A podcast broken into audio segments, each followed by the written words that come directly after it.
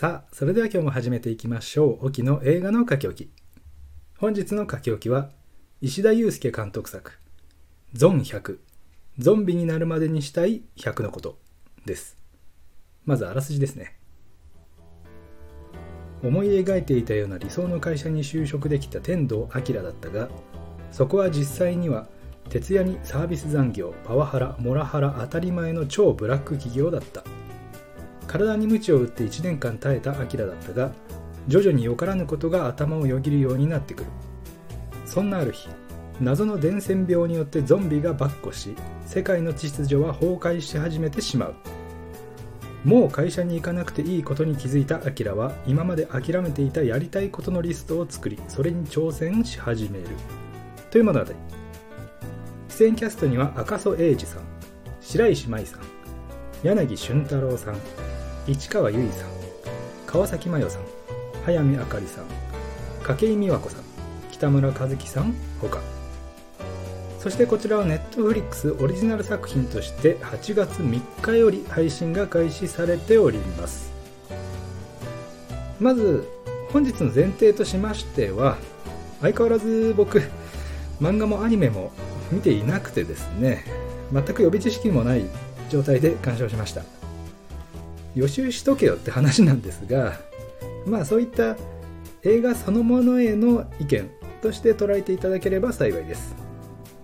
アニメや漫画から入る人が多いでしょうから逆にそういうフラットな感覚は貴重かもしれない。まあそんなことはないでしょうけども、分かってねえなこいつと感じるかもしれませんがいろいろとご了承ください。ということで早速ゾン100の感想ですけども結構良かったです。ゾンビ映画というとやっぱり恐怖感を煽ってホラー寄りになるかバカバカしくコメディに振り切るかっていう大体その2つに振り分けられると思うんですがそのどちらでもない。ゾンビ映画で人生についていろいろ考えさせるという異色な内容でしたね。この何週か回ったジャンルでもあるゾンビ映画でいわゆるエモい要素を入れちゃうっていう発想はやっぱり日本の漫画文化だから成し得られるんだろうなと実感いたしました。ただねおそらく見た人のほとんどの人が肌で感じたであろう終盤での急失速ですね。具体的にはまあねサメゾンビですね。これが出てきてああダメだってね違う違うって思ったんじゃないかなと。ちょっと原作がどうなのか、えー、軽く調べたらまだ連載中とのことですので明確なエンディングがない状態で映画を締めくくるためには多少なりともね強引に話を作らなきゃいけないのはわかるんですがちょっとあれは非常によろしくない。まあ、せっかくそこまで優しい世界観でねやってきたのにそれこそ一気に気持ちが落とされちゃいましたね。もしかしたら原作での一つの山場としてあのパートがあるのかもしれませんがなんかしかもそこから地味に長いんですよね。失速した上に終盤でだれるというそこまでが良かっただけに非常にもったいないと感じました。それで優しい世界観というところで本作では全編通してゾンビをほぼ殺さないじゃないですか。まあゾンビの時点で死んでるって話なんですけど まあそれ置いといて破損描写っていうのもほとんどなくてなんか押したり殴ったりするぐらいで明確に殺しましたよっていうのを本当に数体ぐらいでしたよね。もう頭潰せよそこっていうちょっともどかしいシーンもありましたが、まあ、これはこれでいいなと僕は思って。ゾンビイコール戦わなきゃいけない相手っていう既成概念をうまくずらして人生ではやりたいことに挑戦していこうという前向きなメッセージが前面に出るようにしていたんですね。血みどろのゾンビファイトはそういうテーマを濁らせるような要因になりかねないとして、まあ、あえて語話表現を削っていたと思うんですよね。だから僕は、まあ、不自然ではあるけれどもこれはこれでいいなと思ってはいたんですが結局あのサメがね うーんっていう感じでした。それでゾンビもので僕前々から気になってたことがあってそれに本作ちょうどハマってしまいまして。というのもですねゾンビものってある一定のルールがそれぞれで設定されているじゃないですか、まあ、噛まれたら感染するとかねあの頭が弱点とかですね。本作では音に敏感で音を発するものを攻撃する。目はあんま良くない。という習性がありまして物語でもそれを利用したシーンたくさんありましたけど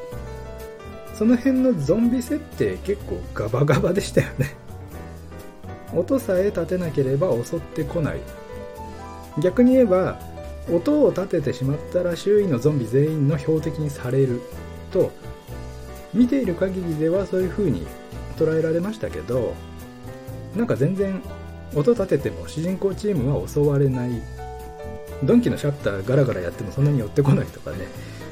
その割にはそこまでワーキャー叫んでいないのにモブキャラにはゾンビが集団で襲ってくるというね。まあ言ってしまえば都合のいいゾンビ設定でまあ細けいこと言ってんじゃねえよっていう話なんですけどもある程度のルールがあるからこそキャラクターたちがねそれをくぐり抜けて生き残ることへのカタルシスが生まれるわけでそこをおろそかにしてしまうと緊迫感だったり原動力っていうのが弱まってしまうと僕は思うんですよ。特に本作は世界が崩壊して、まあ、新たな脅威が生まれたけれどもなんとか生き抜いて人生でやりたいことやろうぜっていう話なのにうんぷでんぷんみたいな感じで生死が決まるならじゃあゾンビじゃなくてもよくないかっていう結論にね僕はねなりかねないんじゃないかなと。もっとゆるふわ的な設定でゾンビ社会よりも人間社会の方が怖いよねとかゾンビはあくまで小さなオプションの一部ですよっていうことならもっと別のやり方が適切だったように僕は思いますね。でそういった重箱の隅つついて出てきたものに目をつぶることができていた最も大きな要因がゾンビを極力傷つけない優しい世界観だったわけですよ。優しい世界観なら OK ですってあの多めに見られていたのにそれをぶち壊したのがサメと。もうお前のせいだぞと。お前がありなら全部ひっくり返るんだぞと。小1時間問い詰めたいですけどもねえなんか CG も部分的にスモークかかったみたいで気色悪い仕上がりでしたしもう全ての元凶でしたね。サメの映画での扱い方って本当に今難しくなっていて映画のコンテンツの一つとしてもう確立されていますからね。もう相当な映画校舎じゃないと使いこなせないですからもう本当にサメは取り扱い注意です。という感じでなんか悪いことばっかり並べてしまいましたが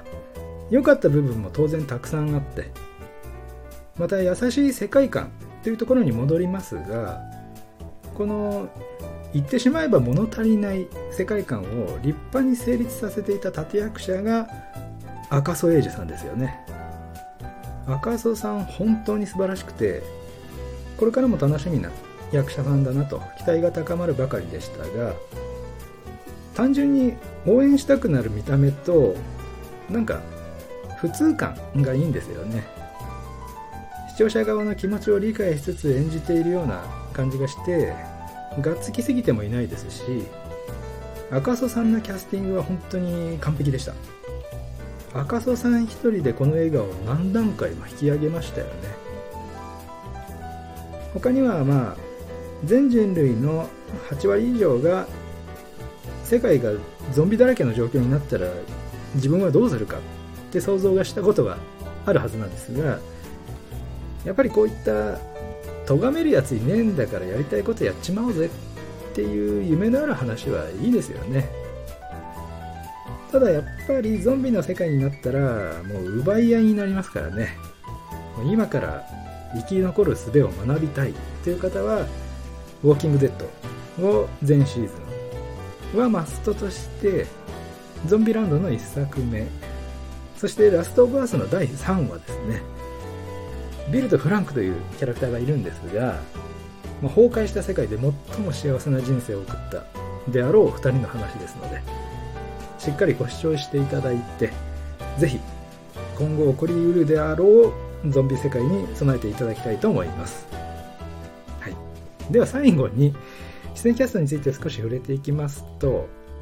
赤楚さんは先ほどお話しした通り本当に素晴らしかったですしあのちょっと話がずれるかもしれないですけども北村一樹さん演じる小杉ですね。このキャラクターに映画全てのヘイトを全集中させていてさすがにここまではなってちょっと僕は嫌な気持ちになりましたしなんかそれもあって北村さん少し気の毒に見えてくるんですよね。まあ当然プロですから別にどうってことはないんでしょうけども悪役の一点集中っていうのはやっぱり違和感強くなっちゃうのかなと。なんか最後にまた文句言っちゃいましたけど基本的には気軽に見られる楽しい映画だったと思います。おっとここでメールが届きました。では早速読ませていただきましょう。えーと沖さん。はっきり言ってこのゾン100ゾンビになるまでにしたい100のこと。見るべきでしょうか？というご質問。いつもありがとうございます。ではお答えさせていただきます。ゾン100ゾンビになるまでにしたい100のこと。サメが出るまでは楽しい映画なので見るべき。以上オキでした。ここまでお聴きいただいた方ありがとうございました。また次回お会いしましょう。